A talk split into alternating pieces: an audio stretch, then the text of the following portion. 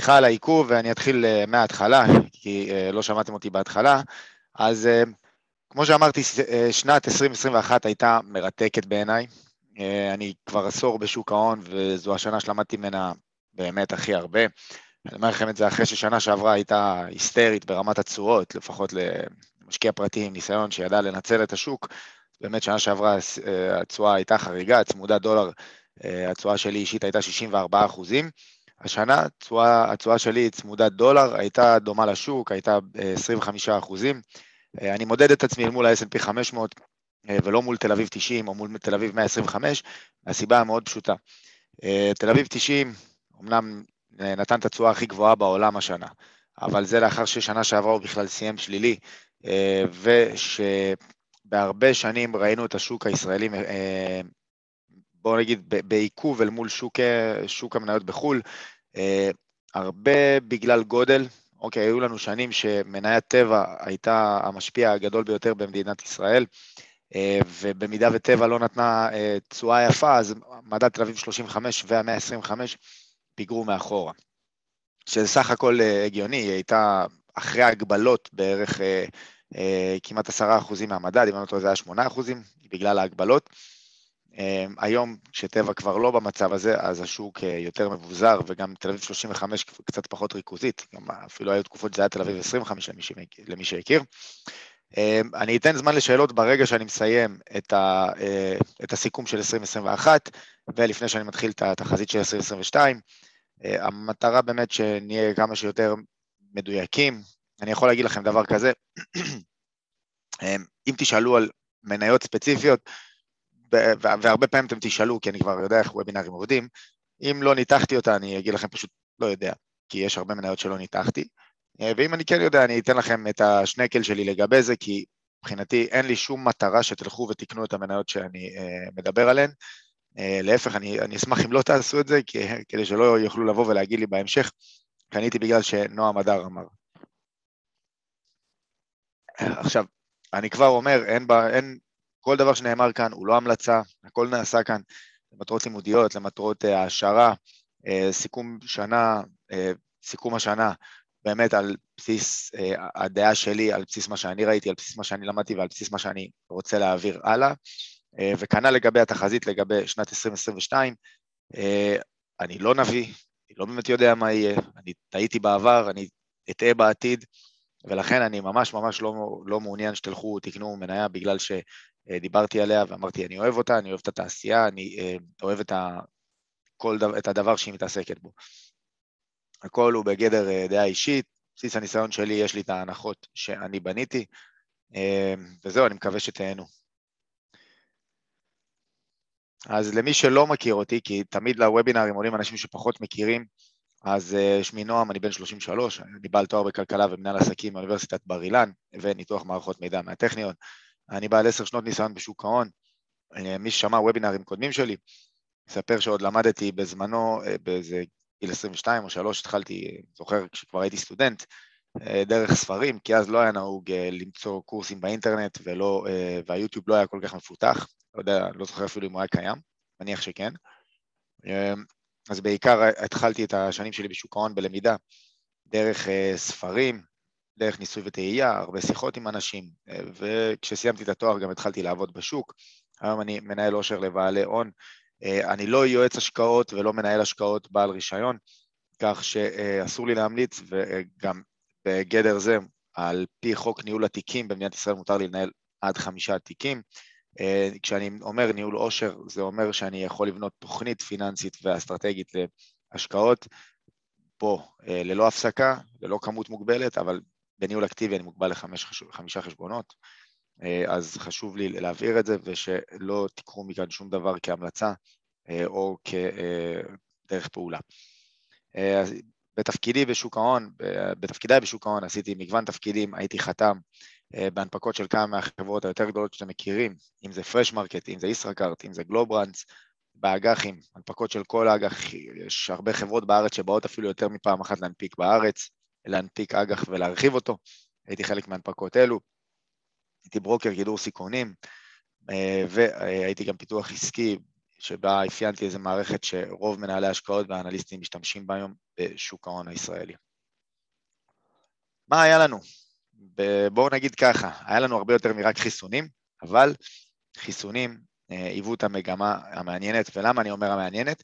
כי אם אנחנו מסתכלים על, אה, על מדד תל אביב 90 מדד 35, שכמו שציינתי, היו חזקים מאוד השנה, שני, מדד תל אביב 90 עשה, תכף נדבר על התשואות, אבל היה כל כך חזק, הרבה בגלל שהיה לנו סוף סוף את החיסונים בארץ. אה, אנחנו המדינה שהובילה לאורך הזמן את מגמת החיסונים. אני זוכר שבספטמבר טסתי לצרפת, לריביירה הצרפתית, ובאתי לקנות אוכל במקום כלשהו, הוא אמר, תראה לי שיש לך שני חיסונים, אז הראיתי לו שכבר עשיתי חיסון שלישי, והוא היה בהלם, הוא ממש הסביר לעובדים שלו, תראו מה זה, בישראל כבר הם בשלושה חיסונים, פה אנחנו לא מצליחים לחסן את הגל השני. אז באמת החיסונים והמגמה שהחיסונים תפסו במדינת ישראל, דחפה את המדדים. אנחנו, השוק הישראלי נפתח ראשון, ואיך אמרו לי שני מנהלי השקעות שישבתי איתם, אמרו לי, יש לנו מידע פנים לגבי העולם. אנחנו בישראל, שאנחנו יושבים בברים ואנחנו רואים את העולם עובד, זה ממש מידע צופה פני העתיד אה, לגבי איך הולך להיראות העולם ברגע שהחיסונים יתחילו לעבוד שם. אה, ובאמת היה ניתן לראות, זה לא היה מדויק בסוף התחזית הזאת שלהם, כי נכון, באמת המניות אה, נדחפו למעלה והמדדים סיימו בשנים מאוד מאוד חזקות, אבל בוא נגיד שדווקא הרבה, הרבה מניות של יציאה מהקורונה לא, לא הצליחו לתפקד, אפשר לדבר על זה, זה פחות קריטי, פחות מעניין לדעתי. אבל הייתה לנו שנה מעניינת, אבל החיסונים היו חלק מאוד גדול מהם. בואו נדבר קצת על המדדים. בישראל מדד תל אביב 35, אה, תשואה 32 אחוזים, וכשאני אומר מתואם דולר 36 אחוזים, למה אני מתכוון?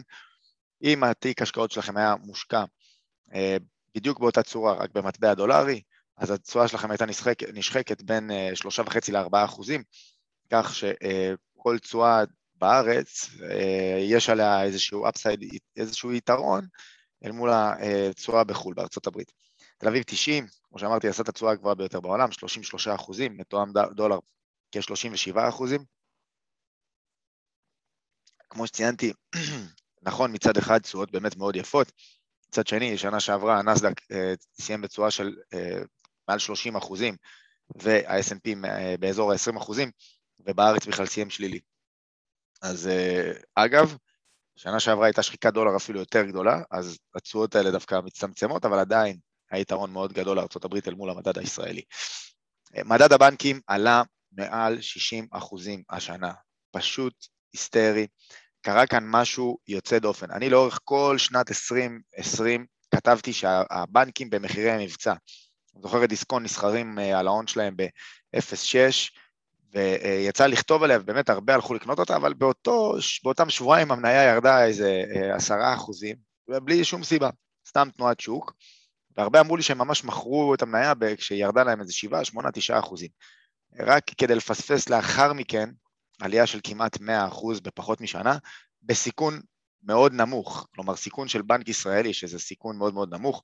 כתבתי המון על מניות הבנקים, באמת ראיתי במצב שלהם ממש כסף על הרצפה, ואני לא יוצא לי כמעט להגיד בכזה ביטחון אה, על דברים בשוק ההון או על מניות ספציפיות, אבל באמת שנה שעברה זה היה מצב שאולי פעם בעשר שנים מגיע, אה, והיו כאלה שבאמת כתבו לי שבגלל זה הם הלכו והשקיעו בבנקים, ואפילו שזה החמיא לי, לא, לא רציתי שזה מה שיקרה, כי אמרתי לכם, אני לא מעודד אתכם לקנות משהו בעקבות מה שאני עשיתי, אבל עדיין זה מאוד החמיא.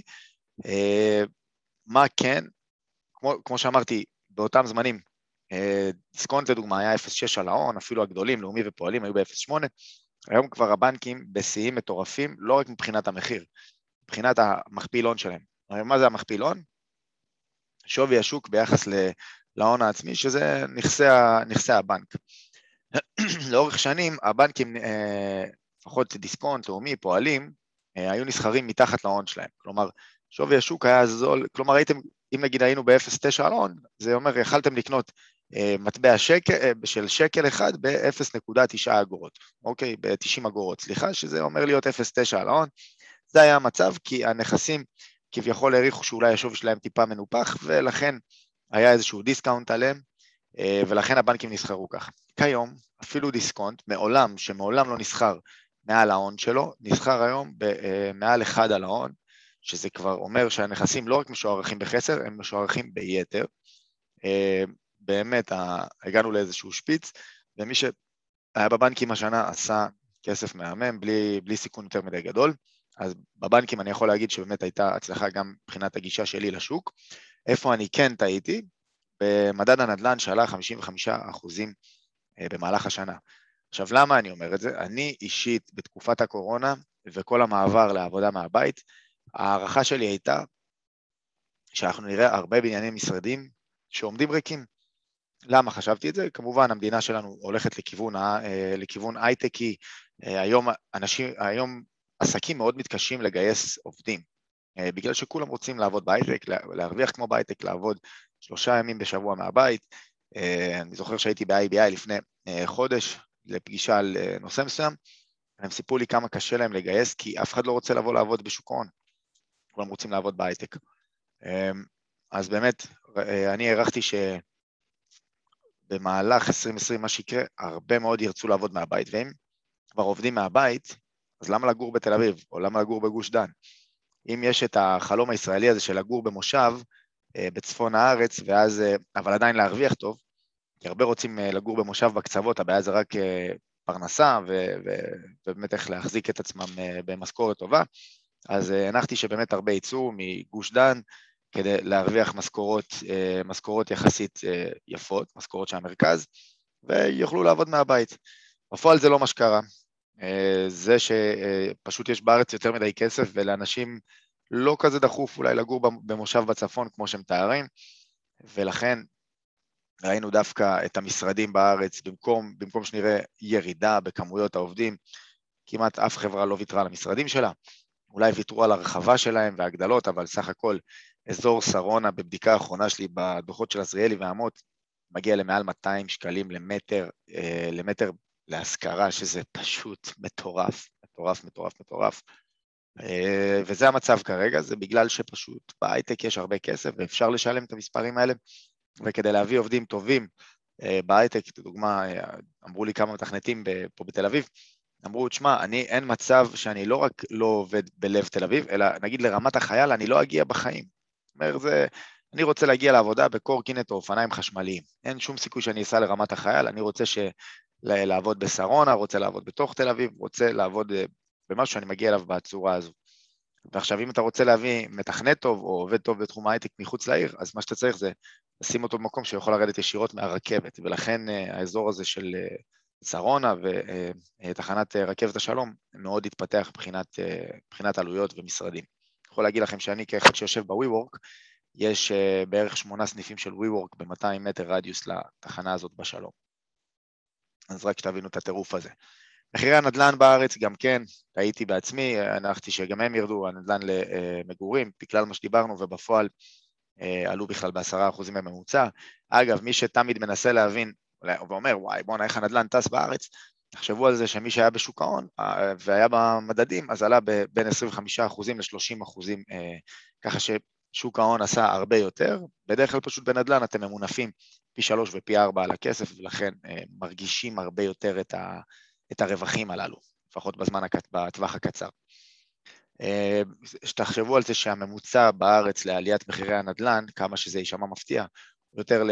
אני אנסה לקחת את ה-40 שנים האחרונות, כי הן יותר רלוונטיות, אפילו 30 שנים, ויותר לכיוון ה-4 אחוזים. אוקיי, אז תבינו את ה... כמה עלה חזק. אה, בפועל אין איזושהי תוכנית, ואני חושב שהנדל"ן ימשיך לעלות בארץ. בחו"ל, מדד ה-S&P 500 בתשואה מאמדת של 27 אחוזים, סתם שתבינו, ה-S&P 500 בשלוש שנים עלה 60 עד 70 אחוזים, תלוי אם אתם רוצים להסתכל על זה אה, צמוד דולר או צמוד שקל, זה עניין שלכם. העניין הוא שבפועל מי ש... אה, נגיד קיבל ירושה לפני שלוש שנים של מיליון שקלים. משהו שקורה, אנחנו דור ירושות עכשיו, דור, אה, הדור שעלה לארץ והקים את המדינה אה, של סבא וסבתא, כבר בוא נגיד ממשיך לעולם הבא, אז הדור שלנו מקבל ירושות, ויוצא מצב, אני יוצא לי הרבה פעמים לטפל בחבר'ה שמקבלים ירושות, ו, ויש כאלה שהשקיעו, יש כאלה שלא השקיעו, מי שלא השקיע בשלוש שנים הללו, על כל מיליון שקל שהיו לו, הוא בתכלס הפסיד באזור ה-600 עד 700 אלף שקלים, סכום יוצא דופן, תחשבו על זה. בדרך כלל, אה, אם אנחנו מדברים על תשואה של 8 אחוזים, לוקח באזור ה-9 אה, שנים להכפיל אותה אז אנחנו מדברים פה על בערך שליש מזה, רק בגלל שהתשואות היו כאלה דרמטיות וכאלה גבוהות. הרבה פעמים שבן אדם אומר, לא, אני לא משקיע, אני מעדיף ביטחון ולשים את הכסף בבנק, תבינו איזה הפסד הון מטורף יש כאן למי שלא השקיע בשלוש שנים הללו, שזה הרבה כסף, חבר'ה, תחשבו שמי ש... אם אנחנו מדברים על מיליון שקלים, אז אפילו אם אנחנו מדברים על מאה אלף שקלים, שזה הון מאוד מאוד, מאוד קטן אה, לאדם, בכלל כמעט לה, להכפיל אותו בארבע-חמש שנים, אם אנחנו מסתכלים על התשואות של השלוש שנים האחרונות. מדדי אירופה אה, נשחקו כמעט עשרה אחוזים מול הדולר, ולמה זה? כי היורו מאוד מאוד נחלש. כלומר, מי שמכם, כישראלי, היה מושקע ביורו דווקא, כלומר בואו נגיד בקק או אה, בדק שדווקא עשו תשואות יחסית יפות, כן, עשו תשואות של אה, גם 26-27 אחוזים, בפועל אתם צריכים להוריד באזור ה-10 אחוזים מהתשואה שלכם מול הדולר, באמת נשחקה מאוד חזק. השקל כל כך חזק, תבינו, אנחנו בשנה שהדולר דווקא עלה באזור ה-6 אחוזים, אבל השקל אה, כל כך חזק שהוא התחזק באזור ה-3-4 אחוזים אל מול הדולר, מה שבתכלס שחק חלק מה, מהתשואה הזו. בסין, המדד סיים שלילי והחברות גרמו לטראומה למשקיעים, אני יכול להגיד לכם אה, שאני אחד מהם. אה, הרבה מנהלי השקעות לאורך שנים אמרו לי, תשמע, אני בהגדרה לא נוגע בסין, ולא הבנתי את זה.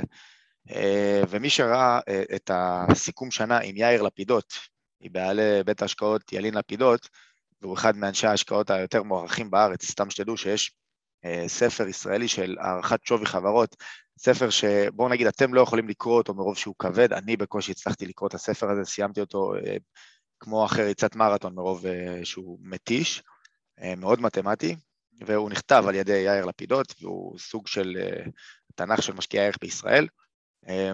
אז יאיר לפידות, שנחשב לאחד משקיעי הערך ואחד מהגורואים היותר חזקים בארץ, בעצמו דיבר בסיכום שנה שלו בביז פורטל, דיבר על כך ש... הוא עצמו לא יודע להעריך שווי של חברות סיניות, מבחינתו הוא לא יודע להעריך את התנהלות, התנהלות הממשל הסיני, ולכן הוא מבחינתו לא מעוניין לגעת בסיניות, ואני במהלך השנה הזו גם הגעתי למסקנה הזו, אחרי שהחזקתי את עליבאבא, ומבערך שער 240 עד שער 190, תאמינו לי, לא נעים למכור נייר בהפסד של 20 אה, אחוזים, אבל מראש לא החזקתי בו הרבה, בגלל שאמרתי, טוב, סיניות מסוכן, אנחנו לא באמת יכולים לקרוא את התנועה שלהם, אה, ויש שיגידו, עשיתי, טעות בטוח לא עשיתי בטווח הקצר, הנייר כבר ירד ל-110, אבל יש שעדיין טוענים שהנייר יעלה ויתקן, יכול מאוד להיות שהם צודקים. אבל אני בהגדרה הגעתי למסקנה שלא לא שווה לי להסתכן ולא שווה לי אה, המקום הזה של להיות ב, ב... בוא נגיד בניתוח שהוא בכלל לא כלכלי. עכשיו, בנוסף לכל העובדה הזו שהסינים אה, רק אה, פגעו בחברות שלהם ורק גרמו לנפילת המניות שלהם, אנחנו לא יודעים מה יהיה בתכלס בעתיד מבחינת הגישה, זה אחד. ודבר שני, אם אנחנו מסתכלים לדוגמה על עליבאבא, גם התוצאות שלהן, של החברה בסוף פיגרו והיו הרבה פחות טובות ממה שציפינו, אה, גם, גם בצמיחה הכללית של החברה וגם בצמיחה במה שהיה אמור להיות מנוע הצמיחה המרכזי שלה, שזה תחום הענן. לא סתם החברה מחליפה כל כך הרבה מנכ"לים בכל כך מעט שנים, הם פשוט רואים שהם לא מצליחים לצמוח כמו שהם רצו, ויש שטוענים שהסיבה הזאת לעובדה שעליבאבא לא מצליחה להתרומם כל כך, זה ש-C Limited, אם יצא לכם לקרוא, חברה מאוד יקרה, כן, אבל היא אמורה להיות סוג של עליבאבא הבאה. אומרים שהיא לוקחת לנתח לאט לאט בשוק האסייתי, מה שמאוד משפיע על מניית עליבאבא. אז מצד אחד יאיר לפידות אמר, אני לא יודע לתמחר את סין, ולכן אני אישית החלטתי, אחרי שהרבה מנהלי אה, השקעות אמרו לי, אני בהגדרה לא בסין, החלטתי שאני גם לא מעוניין להיות שם. מצד שני, אה, זה הביא למצב שהמניות הסיניות באמת מאוד מאוד זולות. אה, אם אתם רוצים לראות מישהו שנכוות כל כך חזק השנה מהתחום הזה, זה דווקא בית ההשקעות אלטשולר שחם, ששם סכום מאוד גדול מהכסף המנוהל בבית בחברות הסיניות, תוך הבנה שהן יחסית זולות ושסין הולכת לצמוח מאוד חזק ושוקי אסיה. בפועל זה גרם, זה, בפועל זה גרם לכך אה, שחבר'ה, אה, בבקשה שימו על מיוט מי שלא, זה, בפועל זה הביא לכך שהתשואות שלו היו יחסית חלשות אל מול שאר הבתים, אה, ותבינו, שנה כזאתי, ועם כל השם הרע שהוציאו לו, שזה ברשת, מה לעשות, טיפה מגזימים, עדיין ייקח לו זמן לתקן את זה, ייקח לו זמן לחזור לנקודה של, שהוא היה בה, שהוא הגיע אליה, של בית ההשקעות המוביל, פשוט כי בפועל בארץ יש זיכרון, בכלל, לא, לא רק בארץ, ברשת יש זיכרון יחסית קצר.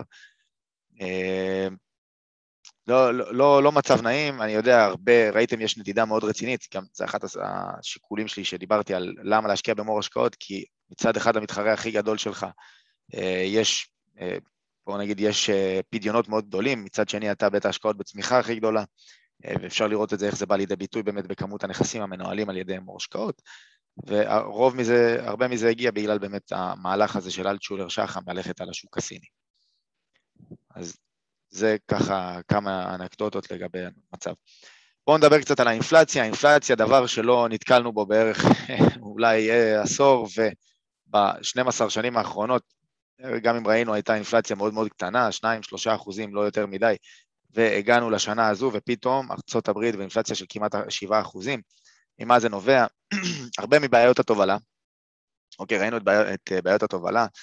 מי שלא זוכר, צים חברה ישראלית שלפני ארבע שנים הייתה כמעט, ב... הייתה בהסדר חוב, לא הייתה כמעט, היא הייתה בהסדר חוב, הגיעה למצב שהרווחים שלה, אוקיי, הרווח הרבעוני שלה הוא 1.3 מיליארד דולר, אוקיי? עכשיו סתם שתבינו, לאורך כל שנותיה לפני כן היא לא הגיעה לרווחיות כזאת יחד, אם אתם סוכמים את הרווחיות, רק שתבינו כמה זה דרמטי. אה, זה אחד הדברים שמהם אה, הגיעה האינפלציה, כמובן עליות מחירי הנפט, אה, ועוד כל מיני מוצרים, מי שלא יודע, נגיד הקפה עלה ב-80 אחוזים, התירס עלה גם במעל 70 אחוזים, מספרים באמת יוצא דופן של מוצרים וסחורות שהמחירים שלהם עלו. האינפלציה בישראל הייתה רק 2.5 אחוזים, באמת אה, משהו יחסית, סתם שתבינו, טווח האינפלציה שאליו בנק ישראל מכוון הוא 1 עד 3 אחוזים, כי אינפלציה היא סך הכל דבר טוב, אנחנו רוצים שתהיה אה, אינפלציה כי זה מראה על צמיחה כלכלית, אבל אנחנו רוצים שהאינפלציה תהיה בשליטה ולא תשתולל. אז באינפלציה, אה, בישראל האינפלציה עלתה 2.5 אחוזים, אבל זה לא אמיתי, בפועל השקל התחזק מאוד, מה שהקטין את האינפלציה. תחשבו על זה, שאם אתם חושבים על כך שהיבואנים מאוד נהנו מזה שמעליית השקל מול הדולר והיורו, כי uh, כל מה שהם שילמו, משלמים לחו"ל, משלמים אותו בפחות כסף, בפועל זה די התקזז להם עם עליית מחירי התובלה. Uh, ולכן עדיין ראינו אינפלציה, אבל פשוט uh, נמוכה יותר ממה שהיינו צפויים לראות. אז אנחנו באמת בתקופה מאוד מאוד מאוד מלחיצה ברמת אינפלציה. אני יכול להגיד לכם שאם יש דבר שצריך להלחיץ לקראת השנה הבאה, זה האינפלציה, uh, ולא דברים אחרים, אוקיי? כאילו, אגב, כמובן גם עליית מחירי השבבים וכולי, שזה גם השפיע מאוד, אבל בכל מקרה, אינפלציה וריבית הם היסודות והבטון של שוק ההון. וכאשר אנחנו מגיעים לנקודה שהאינפלציה כל כך גבוהה, ואנחנו כבר מבינים שהולכת להיות עליית ריבית כדי להגיב אליה, ואגב, עליית ריבית בארצות הברית אמורה בהמשך גם להביא לעליית ריבית בארץ, ככה זה עובד. כרגע זה טיפה בעייתי בגלל, לא טיפה, זה מאוד בעייתי בגלל שהשקל כל כך חזק, אה, ועוד העלאת ריבית תחזק אותו יותר. אז אנחנו בנקודה שזה, בנק ישראל קצת תקוע איתה, אה, אבל תמיד תדעו שאינפלציה היא הגורם הבאמת מדאיג. כל דבר אחר שמשפיע על השוק הוא בר שליטה בצורה כזו או אחרת, אבל אינפלציה אה, היא מקום שבאמת המשקיעים מאוד מפחדים ממנו, ואני יכול להגיד לכם ש... מנהלי השקעות לא יכולים להגיד, שמעו, השוק מנופח, אנחנו צופים שוק קשה שנה הבאה, כי בסוף זה הכסף שלהם, כן, הניהול תיקים, הקרנות נאמנות, אם יתחילו פדיונות זה יפגע בהם. יכולים לראות ריאיון, את הריאיון של צבי סטפאק ושל יוסי דורי וגם של יאיר לפידות, הם לא אומרים לכם, חבר'ה, הולכת להיות שנה שלילית, הולכת להיות שנה קשה, הם אומרים, הולכת להיות שנה מעניינת, שנה בקצוות, שנה ועוד כל מיני דברים, אבל הם לא יגידו לכם שהולכת להיות שנה שלילית, כי קודם כל הם זורמים עם הטרנד, אוקיי? וגם מבחינתם לא, לא מעוניינים שתבוא איזושהי משיכה של כספים כמובן, אה, או, או העברה עכשיו של אה, תיקים מתיקים מנייתיים לתיקים אג"חים. ואגב, אני גם לא ממליץ למי שחושב שהשנה הזאת הולכת להיות שלילית, לבוא ולהעביר את התיק שלו עכשיו למשהו סולידי יותר, כי אותה, באותה גישה היו גם שנה שעברה, ואנחנו לא יודעים אם השנה זה באמת מה שיהיה. אני יכול להגיד שהשנה הזאת מגיעה הרבה יותר קרנקית. כמה דברים קטנים לגבי השנה הזאת. הביטקוין עלה ל-58 אחוזים, אוקיי? אני אישית מחזיק מעט מאוד ביטקוין בתיק שלי כדי להיות uh, חלק מהעניין, כדי להרגיש את ה... את ה כדי להיות במעקב אחריו. בפועל אין פה שום ערך כלכלי מבחינתי, אני לא באמת יודע למה הוא עולה, למה הוא יורד. כלומר, אני יודע שזה נובע מהיצע וביקוש. אגב, כשאני אומר עלה 58 אחוזים, זה לא עד השיא שלו, זה עד הנקודה הנוכחית, שהוא כבר בערך 15-20 אחוז מהשיא. ככה, של השיא זו הייתה עלייה הרבה יותר גבוהה. אז כמו שאמרתי, אני לא יודע להגיד למה הוא עולה, למה הוא יורד, בפועל זה הרבה אייפים וטרנדים, ואפשר להניח שהוא ימשיך לעלות, בפועל באמת אין לי מושג, יכול להיות גם שנקום בוקר אחד ואני לא יודע, הדבר הזה ייעלם. אני, אין לי איך, אני לא... אני מבין שהוא לא רלוונטי ל-NFT, כי האיתריום רלוונטי ל-NFT, אבל להגיד לכם למה הביטקוין עולה, פשוט אפשר, היום כבר יותר מגדירים אותו כמדד הקריפטו. מה זה אומר? זה אומר שסוחרי קריפטו למיניהם, הם עושים מסחר ובואו נגיד יותר הימורים במטבעות היותר קטנים, שיכולים להתפוצץ למעלה ל-200 ו-300 אחוזים וגם להיעלם לאפס ברגע, אבל כשהם רוצים לשים אותו בנכס חסר סיכון, זה ההגדרה שלהם, הם מעבירים אותו לביטקוין ולאיתריום שהם כאילו המדדים עצמם. אה, אז אני אמשיך להחזיק ביטקוין, כמובן תמיד אני שומר על, אה, על מצב שאני לא מחזיק יותר מעל 4% אה, בתיק שלי מהביטקוין, וככה אני רוצה להישאר גם עכשיו. הנפט עלה באזור ה-50 אחוזים, מה שהביא להצלחה מאוד גדולה במניות הנפט ואנרגיה, בתור אחד שהחזיק דלק קבוצה לאורך רוב השנה ושנה שעברה. הרבה, בואי נצטרך להגיד לתשובה הרבה תודה על השנתיים האלה, גם מצד האג"חים שלו, גם מצד המניות. אה, אני מאמין שהנפט יישאר גבוה השנה, בגלל החוסר ובגלל כל מה שנוצר אה, עם מצוואר הבקבוק הזה של, של סגרו בארות ולוקח זמן להפעיל אותם מחדש ועדיין יש אי ודאות, לכן אני מעריך שעדיין נראה איזושהי עלייה אה, בנפט, לא, לא חזרה למאה ה-40 שהיה לפני כמה שנים, לפני 2014 או משהו בסגנון, אבל נפט גבוה יותר מאשר ה-40 דולר או 50 דולר שהוא היה בעבר. הספאקים, בואו נדבר על הספאקים. ספאקים היוו איזשהו טרנד מאוד מוגזם בתחילת השנה. סך הכל כלי שמחפש השקעות בחברות סטארט-אפ או חברות דומות, אבל נהיה ממש טרנד להחזיק אותם, כאילו מה, מה המשמעות של נייר שהונפק דרך ספאק, דווקא משקיע חכם יודע שההסתברות שמניה הייתה בספאק, הונפקה דרך ספאק זה דווקא סימן לא טוב, אוקיי, זה אומר שהיא לא הצליחה להיכנס דרך הנפקה רגילה, אז הכניסו אותה דרך ספאק, שזה פשוט מטורף לחשוב שדווקא את זה עדיף אה, להשקיע. רק כדי שתבינו, הספאקים הגיעו למצב שאם לאורך אה, 20 שנה היו הנפקות דרך אה, ספאקים של 200, של 200 לאורך כל ה-20 שנים הללו, אז בשנתיים האחרונות היו באזור ה-500-600 ספאקים, אה, תבינו איזה עלייה דרמטית, ושממש היוותה את המקום הזה של הבועה. מניות ה-SaaS, Software as a Service, או אם אתם מסתכלים עליהם בארץ, זה אה, מניות כמו אה, מניות כמו אה, גם, גם פייבר נכנס תחת ההגדרה, למרות שהיא לא בתכלס software, אבל עדיין, כל מיני, המניות חלום הללו שמפסידות לאורך שנים הרבה מאוד כסף, רבעון אחרי רבעון, והיו מתומחרות בשנת 2020 במספרים לא הגיוניים. אני זוכר שהייתי רואה את, ה, את השווי שוק של, של וויקס הייתי פשוט נחרד, נחרד, הייתי אומר, זה לא הגיוני, אני לא, לא מצליח להבין איך בן אדם יכול לשים את הכסף שלו אה, על נייר כל כך יקר. ואז כשהגיע הדוח הכספי של וויקס, שנתן איזה מכה לשוק ה SaaS כזה, לפחות מצד הישראלים, לראות מה קרה, אה, אני זוכר שהיא ירדה לאזור ה-220, ישראלים רצו לקנות את הנייר, כאילו בלי להבין, חבר'ה, מה, מה אתם עושים? הנייר צריך לרדת עוד 50 אחוזים. ואני זוכר, הנה וויקס במחיר מבצע, הנה זה הזמן לקנות וויקס, ובפועל היא ירדה עוד, ולדעתי עוד יש לה לאן לרדת. המניות Software Service באמת צמחו בשנת 2020 בגלל המגמה הזאת של לנהור לכל אה, חברה, לכל חברה הפסדית, שאמורה להיות טובה לעבודה מהבית ואמורה להיות טובה לסגרים, אה, ובפועל זה, זה נכון שהמגמה הייתה לטובתן, אבל הניפוח היה כזה חריג, כזה יוצא דופן. איך חברה שמפסידה מדי רבעון אה, מאות מיליוני דולרים, יכולה להגיע למצב של שווי שוק של 19 מיליארד דולר. זה, זה, וה, והרי, נכון, תמיד סמנכ"ל הכספים של וויקס היה מציג את זה ממקום של, אנחנו, אם אנחנו רוצים, מחר אנחנו עוברים לרווחיות. אבל זה לא נכון, כי כדי להציג צמיחה של 30 אחוזים, כי רק ככה אתה יכול אולי מתישהו להגיע ליעדים האלה שלך, של החברה, אתה צריך uh, לשרוף כמות כסף פסיכית בפיתוח ושיווק, שתביא אותך תמיד להיות מופסד בסוף הרבעון. Uh, אז גם מניות כאלה, מניות כמו פלייטיקה, מניות כמו זום אפילו, שהצליחו לטוס לאורך השנה שעברה, חטפו השנה והגיעו למקום שיותר הגיוני להם. אה, דווקא חלק, מניות הסאס לדעתי הגיע למחירים באמת אטרקטיביים. אה, מי שקרא מה שכתבתי על פינטרסט, אני מגדיר אותה כ SaaS, כן, אבל לא, היא לא בהכרח. אה, אבל נגיד פינטרסט, אני חושב שהיא במחיר מאוד מעניין, היא צריכה לעמוד ב-30% צמיחה כדי להגיע לשווי הנוכחי, אפילו פחות, אפילו 25% צמיחה, אבל פינטרסט אה, לדעתי היא ה type שיכול להגיע להיות אולי לא פייסבוק, אבל ברמות האלה של הענקיות הטכנולוגיה, אה, וגם אני חושב שעדיין לא מנצלים נכון את הדאטה שלה, אני חושב שאם מנכ"ל יותר רציני יכולה להגיע רחוק יותר, ובשביל צמיחה של 20-25 אחוז, לחברה כזו, אני חושב שיש יותר פוטנציאל. מצד שני, מה אני יודע? ראיתי אותה, חוץ מהקפיצה אחרי, אחרי העסקה עם פייפל, היא מאז רק ירדה ואפילו למתחת למה שהיא הייתה, אבל בואו נראה.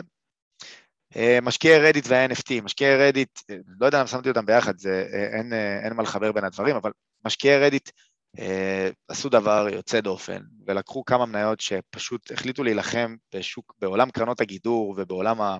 המסורתי של שוק ההון, ופשוט החליטו, אה, עשיתם שורט על מניות כמו uh, GME, GameStop או AMC, שזה uh, בתי קולנוע, החליטו, עשיתם שורט, אין בעיה, אנחנו נקנה בכמויות ו...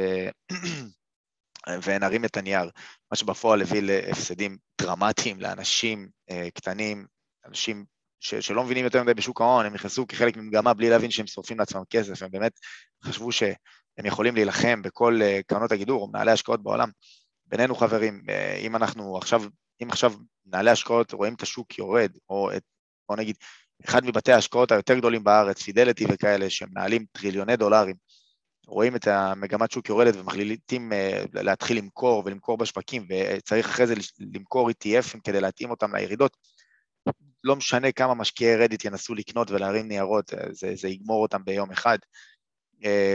בואו נגיד שבמהלך השנתיים האלה נכנס מה שנקרא הרבה כסף טיפש לשוק, שזה אנשים שלא באמת יודעים, פשוט הם קנו ב-2020 וכל, אה, וכל מטאטי ירה והכל עלה, ו...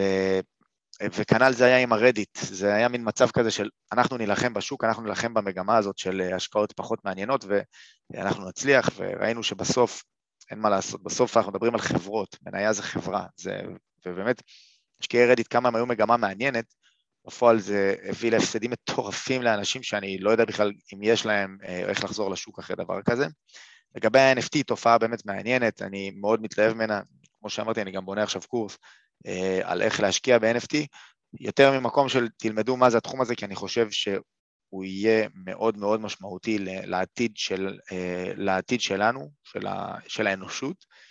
אה, אני חושב שאפשר יהיה להפסיק להשתמש בנייר הרבה פעמים בגלל NFT וכל מיני תיעודים מאוד מעניינים שיהיו לנו דרך המוצר הזה. אה, ואני, ואני לא אומר לכם לכו תעשו כסף ממסחר באומנות אה, דרך ה-NFT, כי כמו שכנראה אתם לא מבינים בציורים, או בקדים, או בכל מיני דברים של אומנות פיזית, ככה אני לא חושב שאתם יכולים להבין באומנות NFT, אבל שוב, מה אני יודע.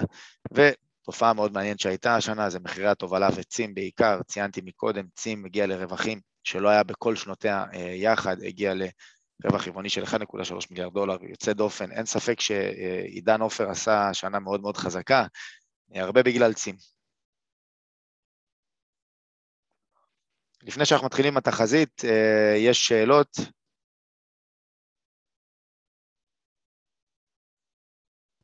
האם יש דרך להשקיע ב-NFT דרך איזה תעודת סל? זה משהו שכבר נכנס לשוק מבלי להיכנס לכל תחום הקריפטו, אלא משהו מנורמל לא. לבורסה מסוימת?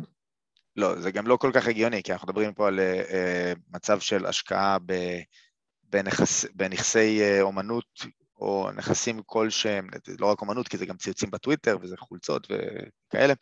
Uh, אין, אין מדד שיגדיר אותם, כן? זה לא, זה לא בדיוק הגיוני. אז לא, כרגע לא. הבנתי. התכוונתי יותר לכל העולם של המטאוורס וחברות שמתעסקות בזה, לצורך העניין ETF שמחזיק, סתם אני אומר, פייסבוק או אינטל או חברות שמתעסקות בדברים כאלה. זה, יש לך, בוא נגיד אפילו להחזיק ETF שעוקב אחרי הנסדק אתה שם, זה לא, לא, אין משהו מוגדר יחסית ספציפית לתחום של מטאוורס ו-NFT, ולא, אין משהו כזה.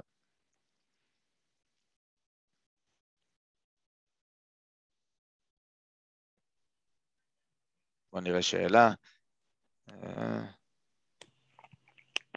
בוא נראה, אבל אי אפשר לשפוט החלטות אסטרטגיות של השעות לפי שנה אחת, לא יודע מה המשמעות הזאת. הנפט עלה ממש רק כי שנה שעברה הוא היה נמוך, ממש לא. נכון, הנפט עלה חזק, הרבה בגלל, אה, הרבה בגלל ששנה שעברה הוא ירד המון, אבל בו בעת אנחנו מדברים על כך שהנפט הגיע ל-85 דולר, משהו שלא היה לאורך, אה, לדעתי, מ-2017, לא היה משהו בסגנון הזה, לא, לפני אפילו, לפני אולי 2014. אז, אה, אז נכון שהוא עלה הרבה בגלל השנה שעברה, אבל הוא גם הגיע למחירים מאוד גבוהים גם ביחס לשנים יותר לגיטימיות. מה שאני רציתי להגיד, מה שרציתי להגיד עם השפיטה לפי שאלצ'ולר בכר. מי זה, הילדים של... אלטשולר בחר השנה ללכת על סין. חבר'ה, אה, שימו רגע על השטיק בבקשה. אה, מה עם רמקרנים? אנחנו מרות, האחות, האחיינית רמת גן, כן. נועם, אתה כמנהל יכול... חבר'ה, אה, דוד, אתה יכול לחזור על השאלה בבקשה? כן, לא, מה שבאתי להגיד שאלטשולר בחר אסטרטגית ללכת על סין, והוא נכווה מזה קשות השנה, אבל צריך לשפוט אותו, לא יודע, עוד חמש שנים. נכון, נכון, אני מסכים מאוד עם מה שאתה אמרת. אה, השוק לא מסכים, אוקיי? שוק נכון, הגמל בארץ בחר להעניש לא אותו. כן. אה, זה מאוד מטופש, באמת. זה, זה, זה, זה כמו, כמו שיש פקק, פקק תנועה. אני מכיר כאלה שמעבירים את הקרן השתלמות שלהם מדי שנה אה, בגלל שהשנה... בדיוק, למנצח, שזה בדיוק כמו להיות בפקק תנועה, ולראות שבנתיב מסוים התפנה יותר מקום, אז לעבור לנתיב הזה, אז בפועל אתה רואה שאתה לא מתקדם, אתה כל פעם עובר מנתיב לנתיב, אבל אתה תמיד נשאר כחלק מאותו פקק ואתה לא התקדמת שום דבר. כן. בואו נראה עוד שאלה, דעתך בנק ישראל... נועם, שאלה בנוגע לאינפלציה. רגע אחד, רגע אחד, יש לי פה שאלה. אה, למרות המעבר לרכבים חשמליים הנפט יעלה, אה, אני חושב שעדיין כן, כי בפועל אנחנו, כי, כרגע יש ביקוש לנפט שהוא עולה על ההיצע, ולכן נראה את זה, לטווח הקצר עולה. בפועל אה, אתה תראה, אתה תגלה שרכבים הם אמנם חלק מאוד גדול מהביקוש לנפט, אבל הדבר שבעיקר משפיע על, על הביקוש לנפט זה תחנות כוח שהן משתמשות בכמויות מאוד גדולות. על מטאוור, סטיקר, יש לו מה, בוא נראה, לדעתך בנק ישראל יעלה את הריבית, אה, לא בטווח, לא, לא, לא השנה אולי, וגם אם כן, אולי סוף שנה, אה, זה, אתה שומר את הביטקוין בארנק קר, או שאתה סוחר מבתחום, לא, איזה סוחר, אני מחזיק שם מ-2017 אני מחזיק אותו, לא, לא, לא מתעניין בזה בכלל. פעם אחת מכרתי כי כבר הוא עלה לשער 40 אלף, אבל אחרי זה התחלתי לחזור אליו כשהוא ירד עוד קצת, בסדר, אמרתי נחזיק אותו לנצח כזה, לא... בוא נראה מה יהיה עם זה. טוב, אה, עמית, תשאל רגע שוב שאלה ונמשיך. רציתי לשאול אה, מה דעתך לגבי האינפלציה בארצות הברית, אם היא זמנית כמו שכולם אומרים, בעיית השילוח והלוגיסטיקה והשבבים ייפתרו, או שאתה חושב שיש לה סיבות עמוקות יותר שלא באמת ייפתרו כל כך מהר? קודם כל, אה, המחסור בשבבים הוא לאו דווקא נוגע מבעיות התובלה. המחסור בשבבים, שאגב צריך לחלק אותו לשלושה, לשלושה חלקים. יש לנו את תחום השבבים אה, אה, הלוג'יק, שזה המעבדים, AMD, NVIDIA, אינטל, שם אין באמת מחסור. אה, חוץ מזה יש לנו את, את תחום הזיכרונות, שזה הרם והדירם, שזה חברות כמו מייקרון למיניהן, שגם שם אין מחסור, ויש לנו את, תחום, את התחום האנלוגי וה-IoT, שזה השבבים לרכבים חשמליים, למתנים, לבית חכם, לכל הדברים האלה, ושם באמת יש מחסור. אגב, שם על דוגמה, נובה ופיוטק נמצאות, פיוטק דרך החזקה בקאמטק, אה, ושם בגלל שהם מייצרים את מכשירי המדידה, לא כי הם מייצרים את השבבים עצמם. אה, אז זה להפריד את זה, ושם באמת יש חוסר. אגב, נדבר על זה קצת יותר, אל תרוצו לקנות מניות שבבים כל כך מהר. אה, אז אני חושב שהאינפלציה היא לא זמנית, אבל אני רואה שכבר עושים צעדים לקראתה. נגיד, כל תחום השילוח קצת יותר קשה, כי אונייה כזאת אתה בונה בכמה שנים, אתה לא בונה אותה בכמה חודשים, לכן יותר קשה להתמודד איתו. אמ, אבל תשימו לב שהדברים האלה מתומחרים, השוק יודע את זה. אה, ברמת האינפלציה אני חושב שהיא לא כזו זמנית, אלא ארה"ב אוהבת לשדר את זה שהיא זמנית, כי מבחינת ארה"ב תמיד להחליש את המטבע שלה. למה ארה"ב רוצה להחליש את המטבע שלה? כי יש לה חוב מאוד מאוד גדול, אה, וככל, בעיקר לסינים, אה, וככל שהיא תחליש את הדולר, אז מבחינתה היא צריכה להחזיר פחות כסף. אז אני חושב שהיא אומרת זמנית, אבל בפועל האינפלציה לא זמנית. תודה רבה. בבקשה. תחזיר למיוט רק, תודה. יאללה בואו נתקדם. טוב, תחזית, ריבית ריאלית בתחתית, אינפלציה בשמיים. הגענו לשוק, אה, בשונה משנה שעברה, בשונה מ-2021, 2022 מגיעה אה, לשוק מאוד מאוד לחוץ. היא מגיעה אחרי שנה של תשואות יוצאות דופן, אחרי שלוש שנים של תשואות מאוד מאוד גבוהות, בארצות הברית אני מדבר. הריבית הריאלית היא כבר מינוס, אוקיי? כנראה היא, ב, היא בתחתית. מי שלא מבין מה המשמעות של ריבית ריאלית, שאני אומר שהיא במינוס, יש לנו ריבית אה, נומינלית שהיא 0.1 אחוז, אבל בפועל בגלל שיש אינפלציה של 2.5 אחוזים, אז uh, כל שקל השנה, uh, גם אם הצמדת אותו לריבית, לריבית של 0.1, עדיין היית מפסיד 2.3 אחוזים או 2.4 אחוזים, זה תלוי כמה האינפלציה בישראל הסתיימה, אם זה היה 2.5 או 2.4 זה לא משנה. העניין הוא שכל שקל נשחק מדי שנה באזור ה-2.5 אחוזים, וגם אם אתם מצמידים אותו לריבית של בנק ישראל, ה-0.1 האלה, הוא עדיין יהיה בריבית ריאלית, ולכן היא בתחתית. האינפלציה בשמיים, כמו שדיברנו על זה, בארצות הברית אנחנו מדברים על 7 אחוזים, בארץ אנחנו מדברים על אזור ה-2.5 אחוזים. אה, מבחינת ישראל, שוב, זה לא בשמיים, אבל זה היה אמור להיות באותו מקום. ההתחזקות של השקל, המטבע הכי חזק בעולם, אגב, בעשור האחרון, אה, היא, ש... היא זו שהצליחה למתן את האינפלציה. אה, מחירי המניות בשיא, אוקיי, דיברנו על זה, מניות הבנקים נסחרות כבר מעל אחד על ההון, כל הנדלן המניב למיניהם, הם בשיא כל הזמנים שלהם. כנ"ל לגבי הנדל"ן לבנייה, אמ, אני חושב שאפילו שהן נמצאות בשיא זה עדיין אה, מקום טוב להיות בו השנה, אה, תכף נדבר על למה. אה, נכסים בשיא, אוקיי, נכסים זה כל השערוכי נדל"ן למיניהם שנעשו, כל החזקה, אם תשימו לב אפילו רכבים שהם נחשבים לנכס, כי הרבה חברות מחזיקות אותם כחלק מהמלאי ועושות להם שערוכים, היום, היום רכבי יד שנייה כמעט ואי אפשר להשיג. כלומר, אם קנית רכב לפני שלוש שנים יד שנייה, היום אתה תמכור אותו ביותר כסף. הייתה עלייה אה, במחירי רכבים יד שנייה. יכול להגיד לכם אה, שזה מדהים, לא, זו תופעה שלא נתקלתי בה בחיים, אבל היום רכבי יד שנייה אתם קונים אותה לא לפי המחירון, אלא יותר יקר מהמחירון. נכסים ב-C וגיוסי החברות ב-C. למה אני מתכוון שאני אומר גיוסי החברות ב-C? ההייטק נשפך עליו כסף עדיין בלי הפסקה. בלי הפסקה, וזה מצב יוצא דופן, אני אומר לכם, אני יושב ב-WeWork בשרונה, אוקיי, שזה ה-WeWork היוקרתי, כל חברות ההייטק יושבות שם, אני מדבר איתם הרבה, בכוונה אני יושב שם כדי לדבר עם האנשים, אה, ואיך אמר לי אה, אחד, אחד מבעלים של איזה סטארט-אפ קטן, אני לא אציין את שמו, אה, אבל הוא אמר לי, תראה, לפני שנה בערך התחלנו, ואז עשינו, עם מצגת היינו יכולים, עם מצגת כבר הצלחנו להגיע למצב שנותנים לנו שווי של ארבע, של, סליחה, של 15 מיליון דולר, לפני שנה. הוא אומר היום, באמת, ויש לנו אמנם מוצר, אבל עדיין אין לנו הכנסות ולא כלום, אנחנו כבר מתומחרים לפי 80 מיליון דולר, הוא אומר, לא בגלל שאנחנו, הוא אומר לי בעצמו, לא בגלל שאנחנו טובים, לא בגלל שאנחנו מהפכניים, בגלל שיש בלי סוף כסף, ומתמחרים אותנו לפי 80 מיליון דולר, זה מטורף, באמת, זה דבר פסיכי, ובמיוחד זה מצחיק לשמוע את זה מהחברות האלה. בנוסף, אה, במגדל, ב- ליד ה... משרדים של עזריאלי, של שרונה, של WeWork, אה, בעזריאלי, סליחה, אה, באזור של מידטאון, גם דיברתי, פגשתי איזה מישהו שהיה איתי בתיכון, והוא אמר לי שהוא הקים סטארט-אפ, תוך כדי שהוא אה, ועוד חבר עובדים במקום אחר, ואת הגיוס הם עשו באמצעות מצגת בלבד, נתנו להם שווי של 20 מיליון דולר, על, על מצגת, לא היה מוצר. זה, זו תופעה שבאמת מזכירה את שנת 2000, וזה לא יישאר ככה. השוק יקבל מכה כלשהי, אני לא יודע אם השנה, אני קצת מאמין שזה יהיה השנה, מצד שני, גם כשהתחילה השנה שעברה הייתי בטוח שיהיה איזשהו ניעור והוא לא בא. המניות הגדולות הם, אה, הם אלו שאני חושב שדווקא ייהנו מהמצב הזה, אוקיי?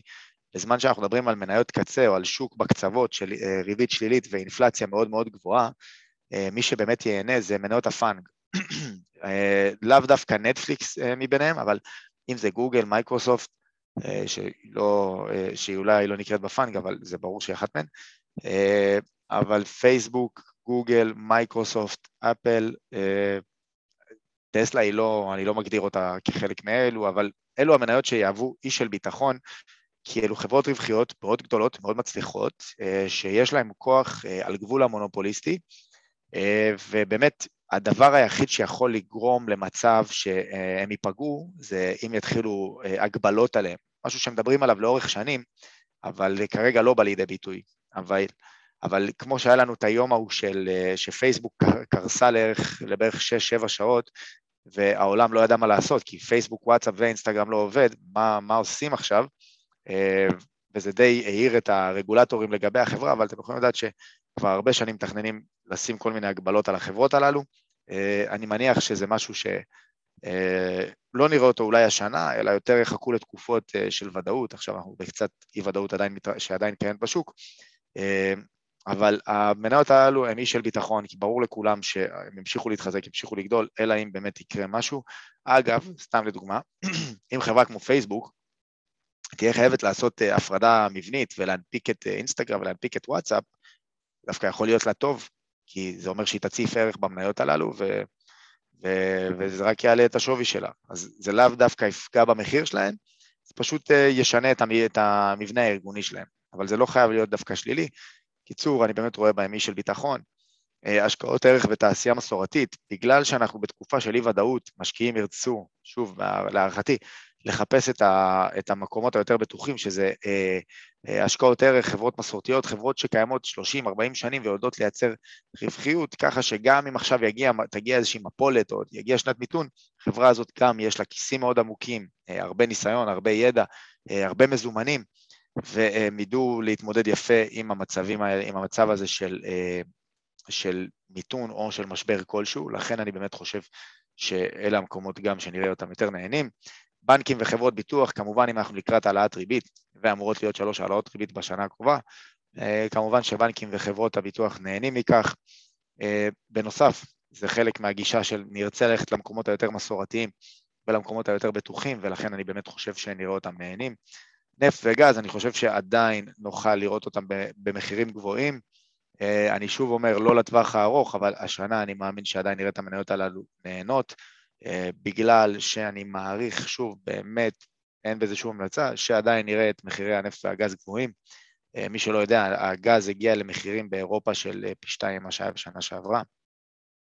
זה לא משפיע על המניות גז בארץ, מי שחושב, כי גז הוא עובד לפי חוזים ארוכי טווח, כלומר, מה שסגור בחברת החשמל זה כבר לשלוש-ארבע שנים זה מה שיהיה, אבל באירופה זה קצת שונה. לכן אני חושב שאלו יהיו המניות שיותר אה, ייהנו מהשנה הקרובה ומהמצב של אינפלציה ועליית ריבית.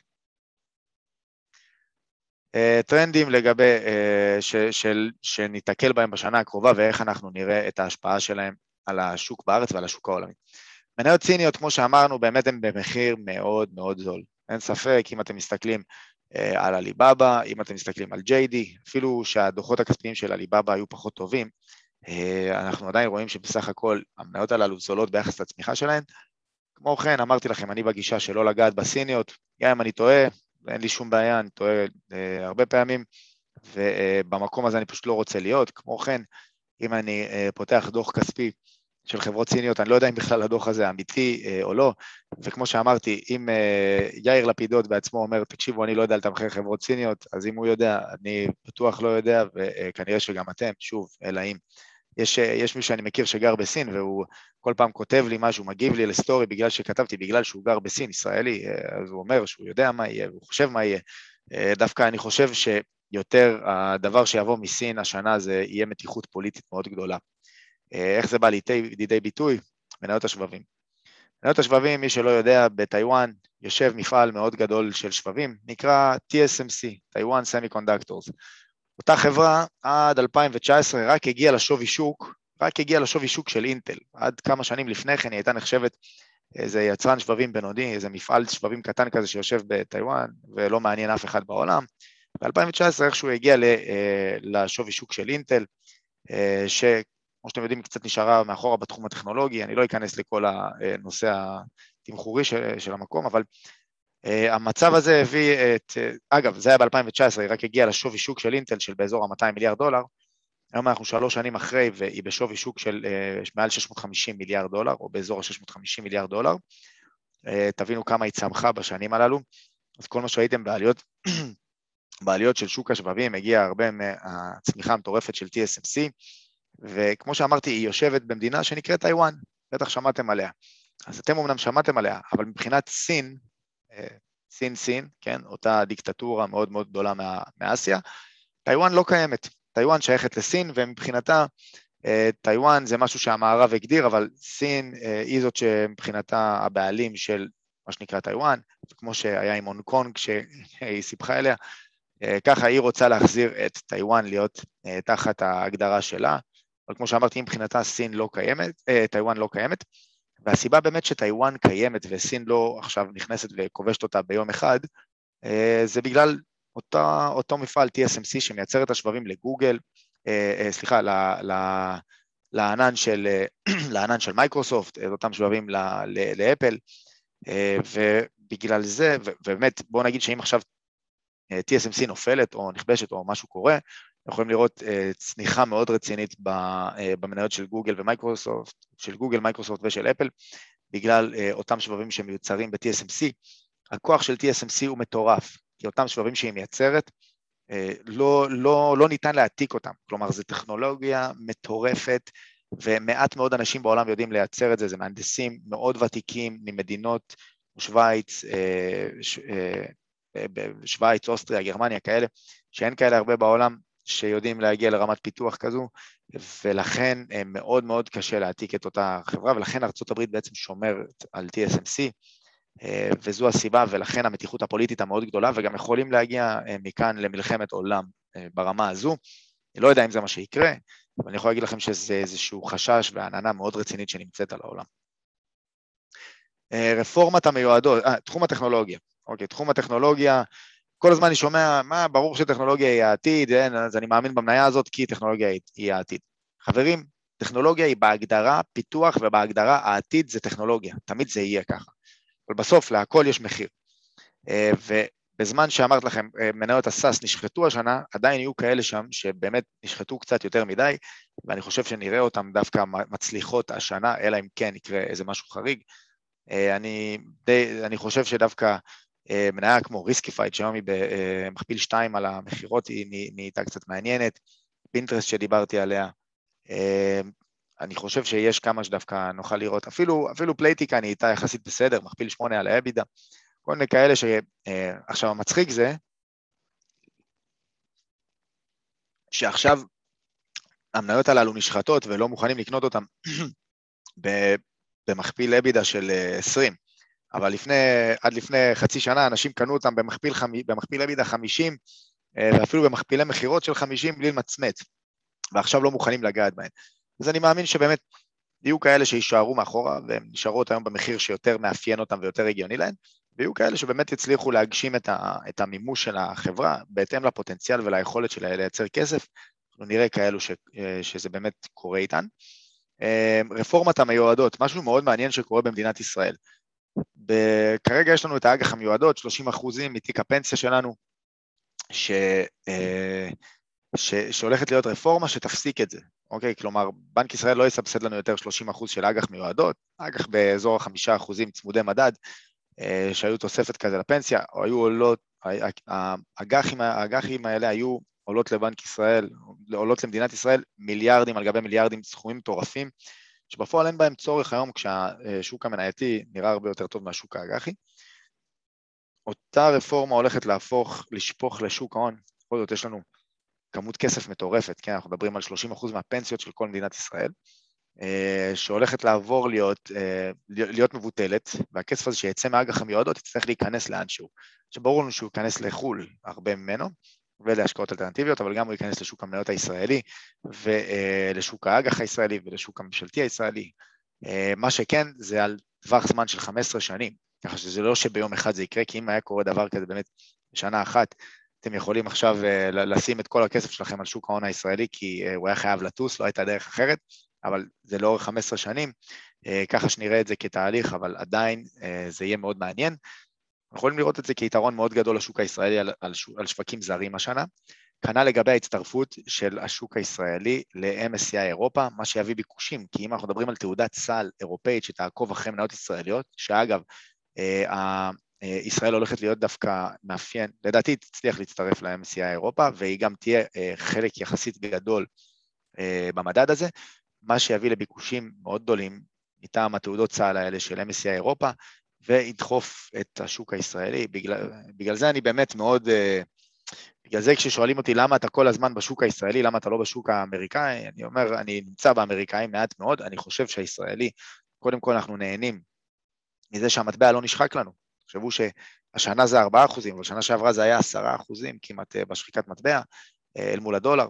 מדברים על לאורך שנים, אה, פער, פער מטבע מאוד רציני שמאוד פוגע לכם בתשואה, אבל זה עניין אישי כבר, העדפה הזו. עדיין אנחנו מדברים על להשקיע ב-S&P 500, אין מה לעשות, זו תעודת סל מאוד בטוחה יחסית, אבל אני חושב שהשוק הישראלי, קודם כל הוא מאוד חזק, מאוד חזק כלכלית, אה, נכנס לפה הרבה כסף אה, של השקעות בארץ ובמניות הטכנולוגיה. אה, שוק מאוד חזק, שוק שמאוד מתפתח, עם מטבע הכי חזק בעולם, ועם הרבה דברים טובים שקורים בארץ, והחיסונים זה היה אחד מהם. שוב, אני לא, בגלל שאני אומר כן להתחסן, לא להתחסן, אבל זה עשה מאוד טוב לשוק, ולכן אני חושב שהשוק הישראלי, ההנחה שלי, ייתן עדיין תשואה יותר טובה.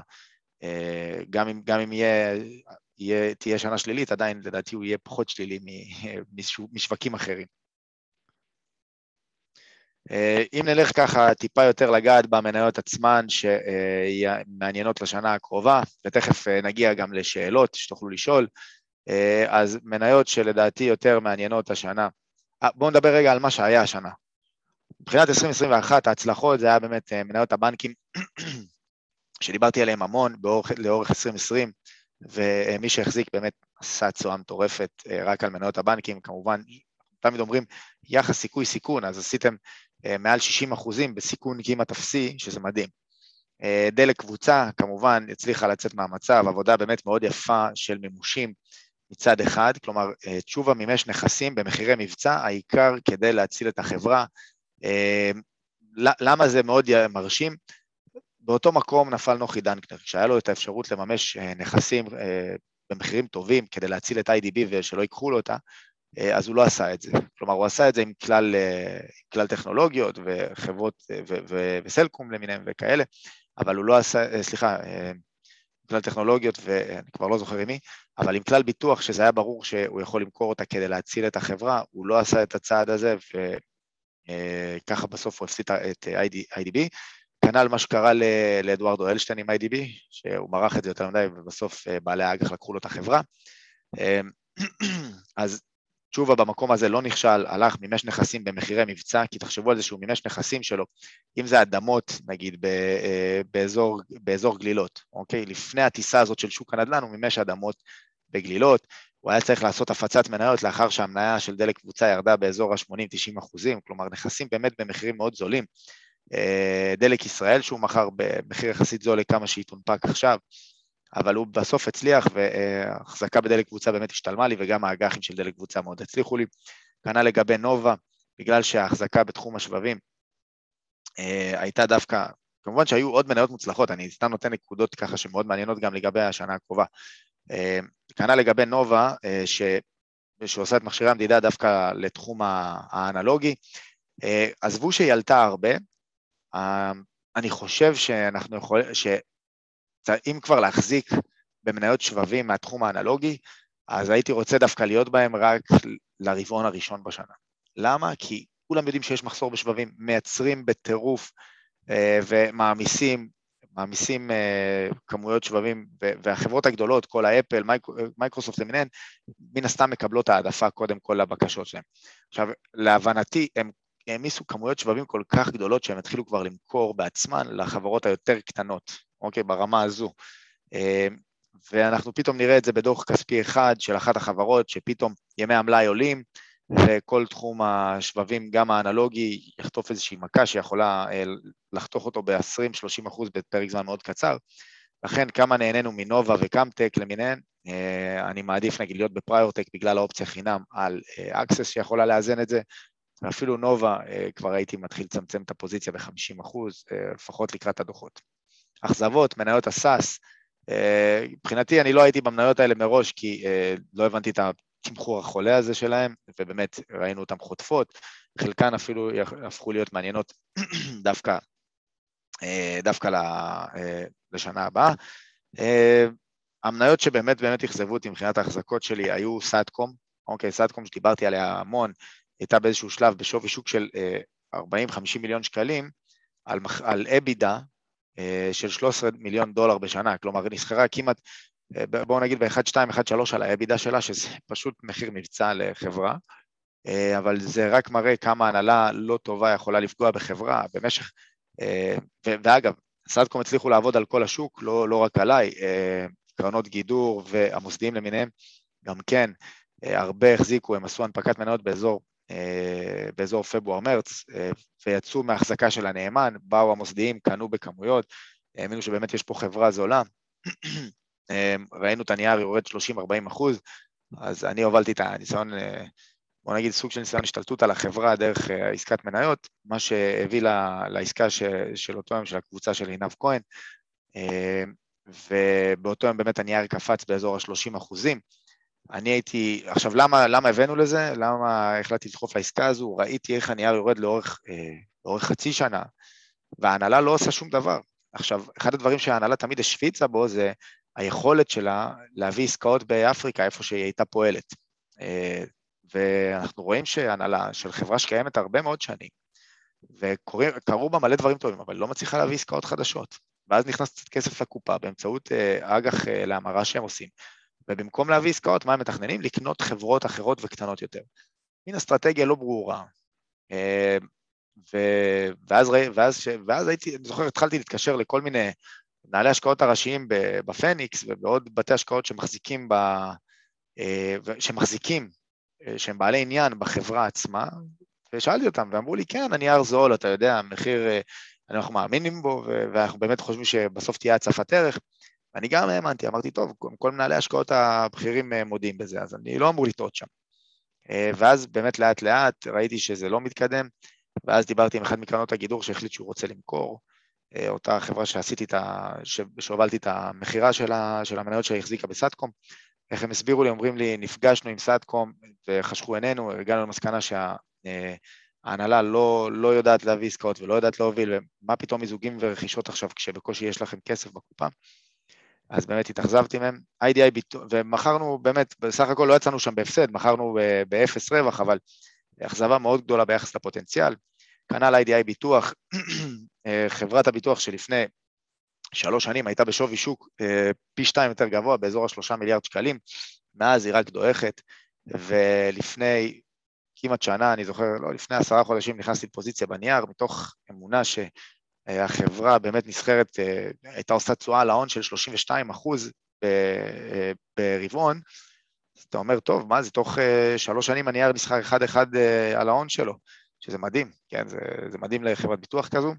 בפועל, כל רבעון הם הציגו תוצאות עסקיות מאוד מאוד גרועות, הם הציגו רווחיות אה, גבוהה, אבל הרווחיות הזאת נבעה מההצלחה בשוק ההון, כי שוק ההון טס השנה, והם הצליחו אה, לעשות כסף מה, מהשוק עצמו, אבל בפועל, מעסקי הביטוח, שזה ה-core business, וזה מה שמעניין אותי בחברה, זו הסיבה שנכנסתי להשקעה בה, הם לא הצליחו לייצר רווחיות, אה, כל הזמן דיברו על טיוב ותיק, אבל לאט לאט ראינו שזה לא עובד, וראינו ו, ודווקא המקום שהם תמיד היו, הם היו אוהבים תמיד לייצא, לכתוב במצגת תלות נמוכה בשוק ההון, אבל בפועל זה מה שהציל את החברה בשנה הזו, ולכן נורא התאכזבנו, יצאנו שם ברווח של אולי עשרה אחוזים, שזה מאוד מאכזב ביחס לזה שהשוק עלה 30 אחוזים השנה, אבל בסדר, לפחות, לפחות לא חטפנו איזשהו הפסד שם.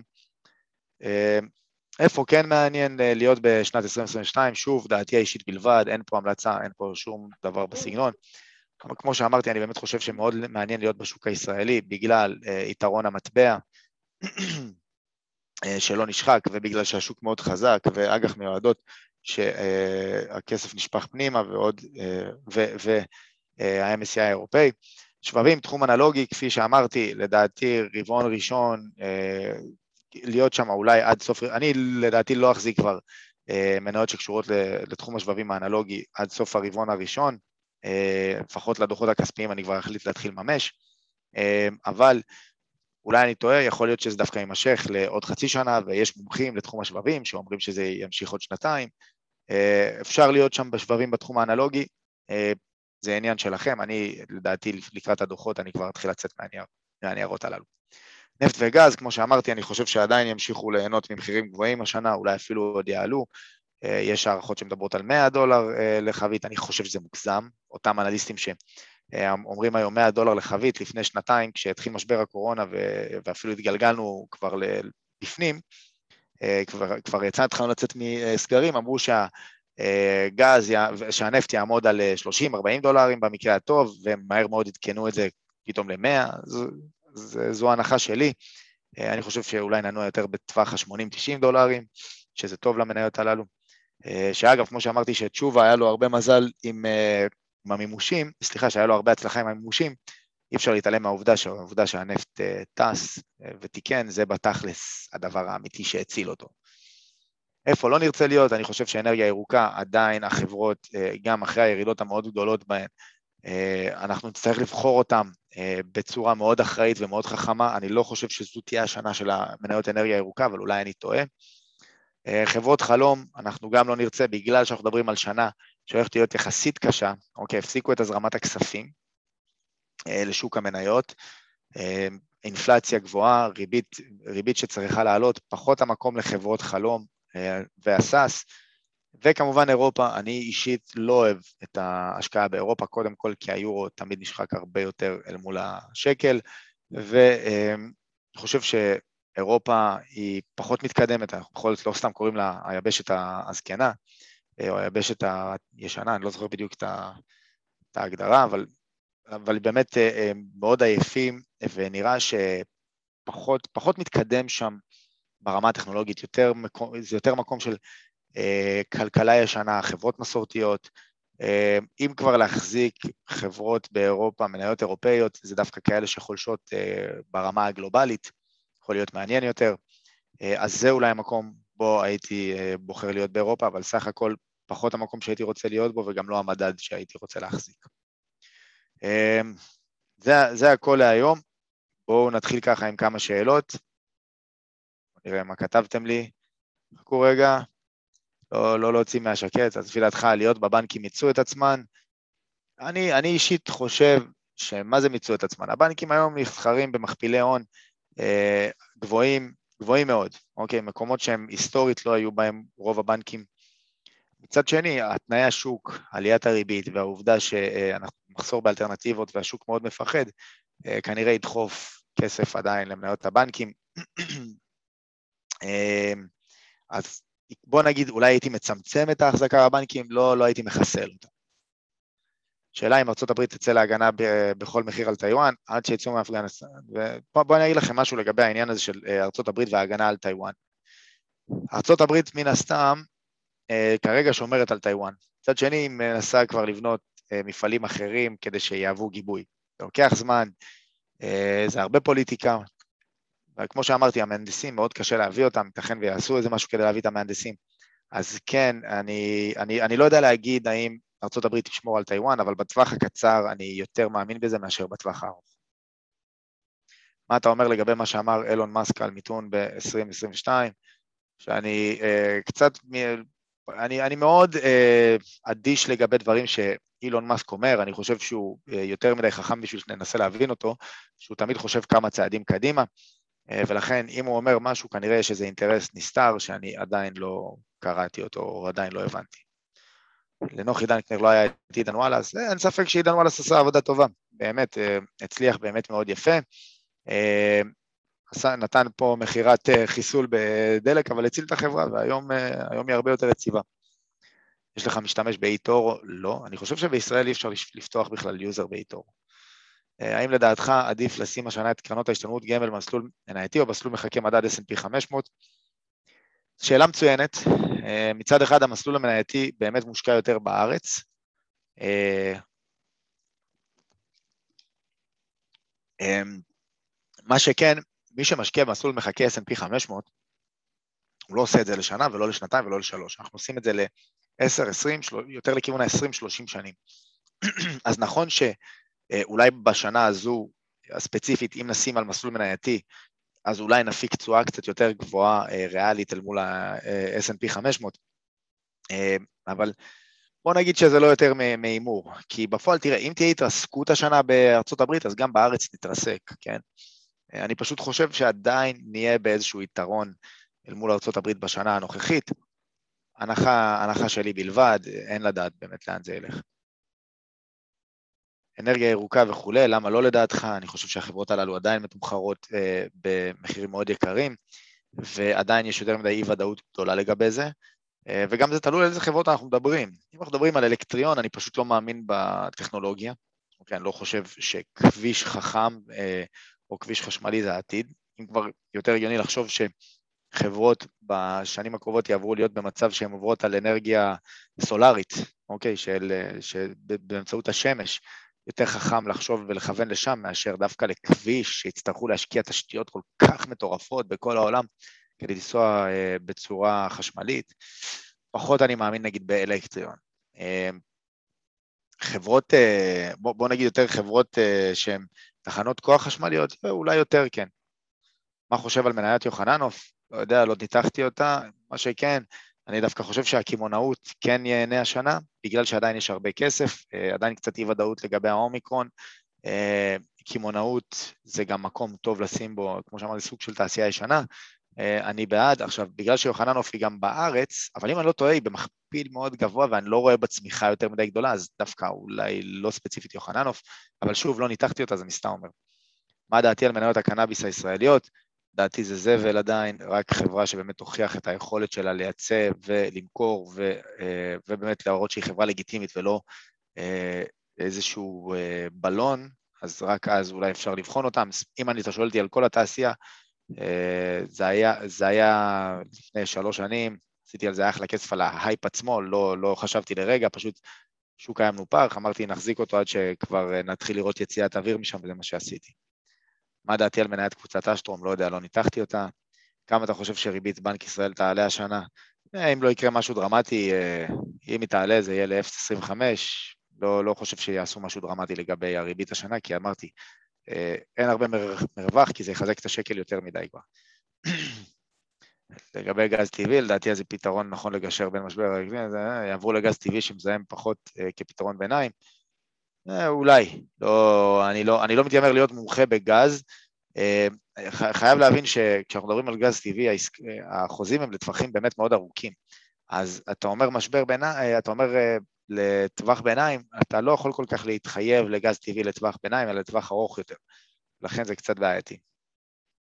המשכנתאות לא ישפיעו לחיוב על הבנקים, זה מתומחר כבר, מן הסתם, לא סתם הם הרבה מעל, מעל המכפילי ההון שלהם.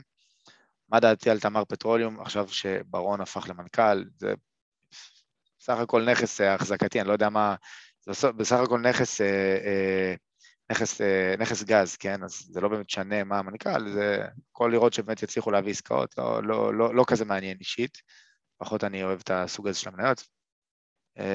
האם אני מחזיק מניות אנרגיה ירוקה בתיק? כרגע לא. עשיתי דווקא עליהם הרבה כסף ב-2020, אבל אה, לא, אני לא מחזיק עכשיו, לדעתי, שום אנרגיה ירוקה. מה דעתי על מניות של התחדשות עירונית? אה, בגדול, מעניין מאוד, אה, יש בהן סיכון מאוד גבוה. הרבה מהן עלו חזק מאוד השנה, אם זה האורה, אם זה נתנאל. דווקא המניה שיותר מעניינת אותי, מבחינת אם אנחנו כבר מדברים על נדל"ן לבנייה, למגורים, זה דווקא חג'אג', שבמצגת האחרונה הציג כמה נתונים מאוד מעניינים לגבי, לגבי ההחזקות שיש לו, של, של אדמות ושל אה, בנייה עתידית. אה, הוא לא, הוא לא עושה התחדשות עירונית אם אני זוכר, אבל סך הכל, אם כבר היא יותר מעניינת, התחדשות עירונית זה תחום יותר מסובך, בגלל זה אני אומר, המניות הללו יכולות הרבה פעמים דווקא לאכזב מבחינת הציפיות. יש מניית התחדשות עירונית אישית שאני אחת שאני מחזיק, אבל היא מאוד קטנה ואני לא רוצה להגיד את, ה, את השם שלה, כי מספיק שתקנו אותה וכבר אתם תזיזו את הנייר, אז אני לא יכול להגיד, אבל יש אחת של התחדשות עירונית אה, מאוד קטנה שאני מחזיק. אה, מה דעתי על מנהל דימרי? קבלן מספר אחת בארץ, מה אני יכול להגיד? זה שהוא עשה מעל 120% ב-12 חודשים האחרונים, תן לי מכונת זמן, אני אחזור אחורה, אני אקנה דימרי, אה, אין לי מה להגיד על זה לעתיד. לגבי האינפלציה, אתה כותב המון, אותם בני המעמד הנמוך עם נטייה שולית לצורך גבוה יותר, יקראו אינפלציה ארוכה יותר, בעיקר מוצרי צריכה, מה? לא, לא נכון. למה? כי בסוף כולם אה, צורכים, זה מעמד נמוך וגם מעמד גבוה. צריך להקשיב לתום לי בארצות הברית, גם הוא אומר שהשנה הקרובה, לא יודע מי זה תום לי. אה, מה דעתי על מניות אה, דנאל ושווה? דנאל אני מחזיק איזה עשר שנים אולי, מניה מדהימה, אני מאוד אוהב אותה, גם אם יש לה שנה שהיא עושה רק תשואה של אה, 20-30 אחוז, זה לא משנה, זו פשוט חברה מדהימה עם מנכ"ל יוצא דופן, נבחר לה מנכ"ל מספר 2 בישראל, אחרי, אה, אחרי מנכ"ל מיטרוניקס, על פי כלכליסט כמובן, שאני לא יודע עד כמה זה אובייקטיבי, אבל אני מאוד מאוד אוהב את המנכ"ל שלהם, הם תמיד יודעים לייצר צמיחה, חברה שאני אישית מאוד אוהב. שווה, גם כן, מן הסתם, העובדה שהעולם עובר ממזומן אה, לכרטיסי אשראי, וגם האפל פיי למיניהם, זה עדיין עובר דרך כרטיס האשראי, ככה ששווה תמיד מקבלת את החתיכה שלה. אה, אני מאוד אוהב את המניה, מה שכן, אם תחליט רגולציה לפרק את המונופול שהיא, אז זה יכול לפגוע במחיר שלה מאוד.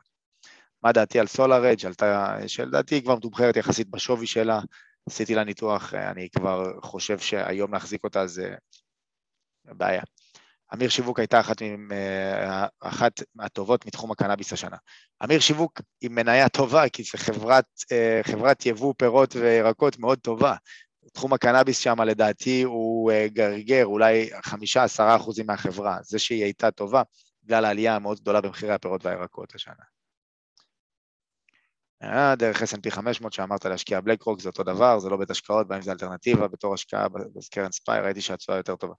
אתה יכול לבחור אם להשקיע דרך ה-S&P 500 או דרך הספיי, זה לא באמת אה, אה, אה, משנה לי. זה עניין שלך, הספיי, אה, ספיי תעודה יותר טובה באיזה בחינה, אני, אני לא, לא כל כך מצליח להבין, אתה מתכוון מבחינת תשואות, כאילו, זה, אני, לא, אני לא, לא כזה ברור לי השאלה. יש כבר מכרזים חוזים שנתיים. איזה תעודת צה"ל על נדל"ן קיימות? יש לך תל אביב נדל"ן, יש לך תל אביב נדל"ן, גם ה-15 הגדולות, תל אביב נדל"ן 15, וגם יש תל אביב נדל"ן כללי, יש כאלה.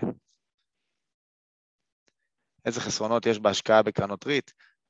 קרן ריט תמיד עושה הנפקת מניות במהלך השנה שטיפה מדללת אותך, אז היא יכולה להוריד את המניה לטווח הקצר. בפועל מניות ריט זה החזקה מאוד טובה, מחלקת דיבידנד, פשוט התשואה הפוטנציאלית היא יחסית נמוכה במניות ריט. אשמח על דעתי על כמה מניות מכחול לבן, דנאל ושבא דיברתי, פוקס, זה פשוט אה, לשים את הכסף על הראל ויזל שתמיד יודע, שתמיד יודע לספק את, ה, את הסחורה, אז זה עניין שלך אם ללכת על זה או לא. אה, אה, אני, אני אישית חושב שהיא קצת יקרה, אבל הראל ויזל תמיד יודע להציף ערך. תגבור, תגבור, תגבור מעניינת כמו דנאל, אבל היא עלתה המון השנה, ואני חושב שביחס למחיר היום היא קצת יותר יקרה, ואני לא סומך עליה כמו שאני סומך על החבר'ה של דנאל, אתה מבין? זה, זה, זה, אין מספיק היסטוריה לגביה כדי שאני אקבל את ההחלטה על האם אפשר אה, להחזיק אותה. מהי תעודת הסל שאתה מחזיק הכי הרבה זמן? אה, אני אישית לא מחזיק תעודות סל, אה, אני מחזיק מניות ישירה, באופן ישיר, אבל אני כן מדריך להחזיק בתעודות סל, כי אני חושב שזה הפתרון המושלם למי שרוצה להשקיע בלי להשקיע זמן ולהסתכן יותר מדי. יכול להיות, יכול להיות שאנרגיה ירוקה באמת תצליח, אני לא, בטווח הקצר יותר, אני לא טוען אחרת, אבל בסדר. תן לנו המלצה לפודקאסט שעוסק בשוק ההון, פיננסים וכלכלה. יש את הפודקאסט, את הפודקאסט שלי, פיננסים, השקעות ושוק ההון, לא, סליחה, שיחות על פיננסים ושוק ההון. אה, ממחר מתחילה גם עונה שנייה. מה דעתי על כל מניות מערכות הסינון בתחום הקורונה? שזה נחמד מאוד לטווח הקצר. מה דעתך על מניית מינוף ל-2022? אני חושב שהיא עדיין באמת מאוד זולה אה, ביחס לתעשייה הזאת שמצליחה מאוד, תחום האשראי החוץ-בנקאי, אני מדבר עליו המון, אה, אני אישית אה, מחזיק מניף עדיין, אני מאוד אוהב את החברה, אני חושב שהיא פצצה גם בגלל שהיא בעיקר בתעשיית הנדל"ן הישראלי, שאנחנו יודעים כמה היא חזקה, אני חושב שהמנכ"ל הוא מעולה, מאור דואק, מנכ"ל יוצא דופן, עם החזקה מאוד גדולה בחברה, כך שמאוד חשוב לו לה... שהיא תצליח. אני אישית מאוד אוהב, כמובן שכנראה תהיה שם שחיקת, שחיקת צורות לאט לאט, אבל לא בטווח הקצר, וראינו את זה. SP לאורך השנים, הגיוני להשקיע בנסדק ממונפות. אה, כן, בגדול אתה יכול להשקיע בתעודות סל ממונפות. אם כשיגיע משבר ותראה אותן חוטפות 30 אה, אחוז, במינוף אה, מאוד גבוה ואתה תקבל כזה, כזה הלם וטראומה, אז אה, זה לא ישפיע עליך, אז, אה, אז כן, כי פתאום תראו אותה נחתכות 60-70 אחוז את הכסף שלך, והרבה יותר קל להגיד, כן, המדד עולה לטווח הארוך כשזה לא קורה, כלומר כשאין איזה משבר. כשיגיע המשבר ותראה את הכסף שלך נחתך 70 אחוז, נראה כמה תאמין שהמדד עולה לטווח ארוך. אל תשכח שהנסדק ירד לאורך שלוש שנים, גם ה-S&P בין 2000, 2001, 2002, אז שוב, אתה יודע, אתה יכול להיות סבלני שנה, אבל שנתיים ושלוש כבר יותר קשה. אה, זה איך בתכלס קונים קרנות סל של בלק רוק שהדיבידנד מושקע חזרה, לפי הפוסט שפרסמת בשבוע שעבר, מה ה ticker שלהן, אסור לי להמליץ על ה ticker כי אני לא יועץ השקעות, אבל קצת מחקר בגוגל אתה תגיע לזה מאוד מהר. אני יכול להגיד לך שאלטשולר הביא כמה כאלה לארץ אה, שנקראות iShares ולא אלטשולר או משהו, אבל אתה תראה אותם באתר של אלטשולר.